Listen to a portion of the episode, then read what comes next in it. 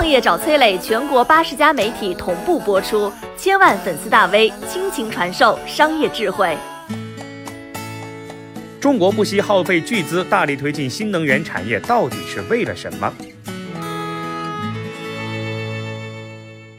你知道中国为新能源汽车生产销售补贴了多少钱吗？从二零零九年到二零一七年，总共发放补贴九百五十八点四亿。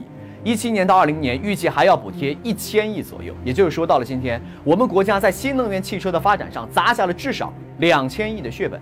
现在的中国新能源汽车全球领先，那为什么我们要举国之力砸钱来推动电动汽车的发展呢？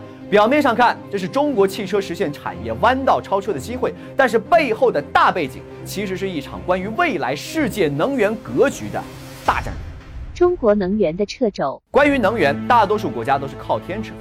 中东国家石油丰富，老天赏饭吃，而我们却是一个能源条件很差的国家。中国已经探明的石化能源储量里，百分之九十六是煤炭，油气储量只有百分之四。那么到现在为止，我们消耗的能源里还有百分之六十是煤炭，其中有一半是用来发电的。咱们国土上的煤炭多到什么程度？按照现在的使用量，咱们还能够再用一千四百年，看上去也是老天赏饭吃，对吧？但是煤炭燃烧带来的雾霾和污染，现在的你还能接受吗？当然不。那怎么办呢？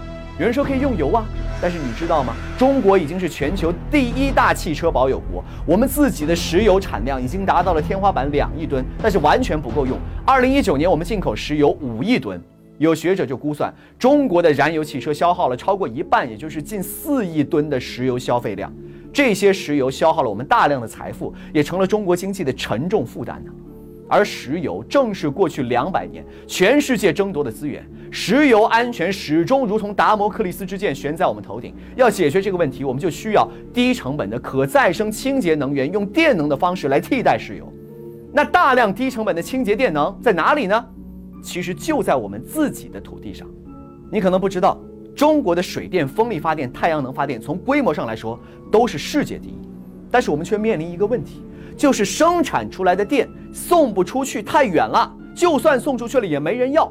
二零一四年，甘肃发电比用电多一百六十八亿度，风力发电一百一十五亿度。风力发了多出来的电是不能存储，要及时用掉的。但是周围的几个西北省份根本不缺电，都不想要甘肃的风电。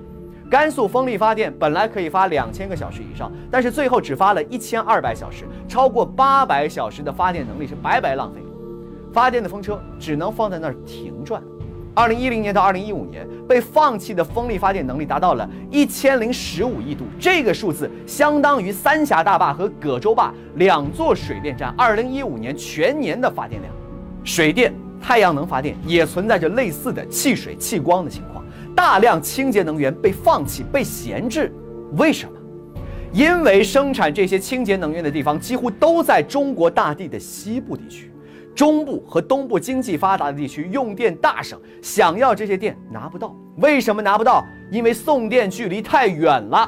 西部发电省份和东部用电地区的距离，少说一千公里，多的能到三千公里以上。那为什么送电距离远了不行呢？因为电在电缆里远距离输送是有损耗的，输送距离越远，电能损耗越大。要降低损耗，只有一个办法，尽可能的提高电压。传统的高压、超高压电网是没有办法实现低成本输电几千公里的。东西部这种能源分布上的不均衡，让曾经的我们对于缺电的痛刻骨铭心。你记得吗？二十年前，蜡烛是家家的必备之物。你的农村老家每天停电，城里网吧的老板最怕停电。但是今天呢，你家里还有蜡烛吗？二零一五年的十二月，青藏高原上最后一批没有用上电的三万九千八百人通电了。这标志着中国再也没有无电人口了。我们是如何在短短十几年的时间里实现了电能生产和传输的飞跃的呢？中国能源技术的国之重器。二零一三年，雾霾来袭，各地 P M 二点五爆表，石油、煤炭成了罪魁祸首。新能源时代在中华大地来临。二零一四年，跨区送电项目密集上马。这些个大工程背后有一项神秘的技术，那就是中国科学家和工程技术人员苦心钻研了三十年，研发出来的独步世界、全球领先的国之重器——特高压技术。特高压的输电能力是世界各国现有超高压技术的四倍，而电能损耗仅仅只有百分之一点六。最重要的是，特高压的最远送电距离可以超过五千公里。什么概念？从中国最西端新疆中塔边境到最东端的黑龙江中俄边境，距离不过四千八百公里；从拉萨到莫斯科也才五千公里。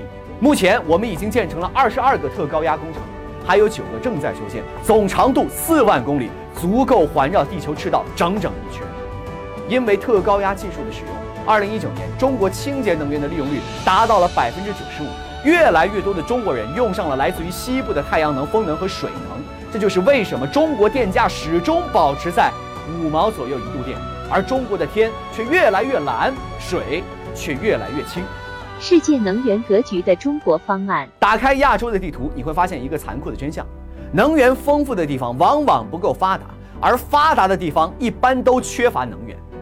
在中国的北面是风能、煤炭过剩的蒙古，南面是五分之一的人口缺电的东盟，西面是石油、天然气、水电丰沛的中亚，东面却是能源对外依赖超过百分之九十的日韩。亚洲能源格局跟中国的情况极其相似，特高压能解决中国的问题，一样可以解决亚洲的问题。目前呢，我们正在推动周边亚洲四十多个国家通过特高压技术用统一电网连接在一起，彻底解决亚洲各国的能源浪费和紧缺的问题，打造亚洲的超级电网。这是我们正在推动的事情，而如果你仔细观察过去几年的新闻，你会发现中国电力基建狂魔已经在全球建设电力项目。我们在推动非洲的电能互联网建设，让北非的风电、中非的水电、南非的太阳能发电联合运行，解决非洲的缺电问题，甚至把非洲的电输送到亚洲和欧洲。对，没错，我们正在建设一张巨大的能源互联网。特高压技术不仅能够解决亚洲的能源难题，更是解决全球能源不均衡格局的最佳方案。我们的终极目标是建成一座覆盖全球的能源互联网。为了这个目标，中国提出了在全球建设九纵九横的世界能源互联网骨架。这个恢宏的目标任务规划已经安排到了二零五零年。如果计划顺利，我们将会彻底改变过去两百年石油能源主宰的世界格局。我们一定会面临着严峻的挑战。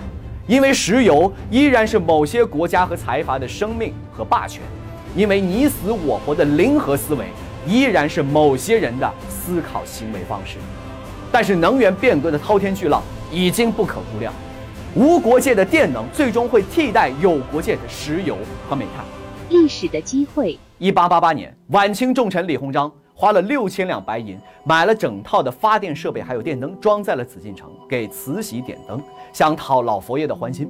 改变世界的电力，在清朝权贵的眼里，只是讨好统治者的工具，而不是改变国家和人民命运的技术。他们依然沉浸在自己天朝上国的梦中，不愿苏醒。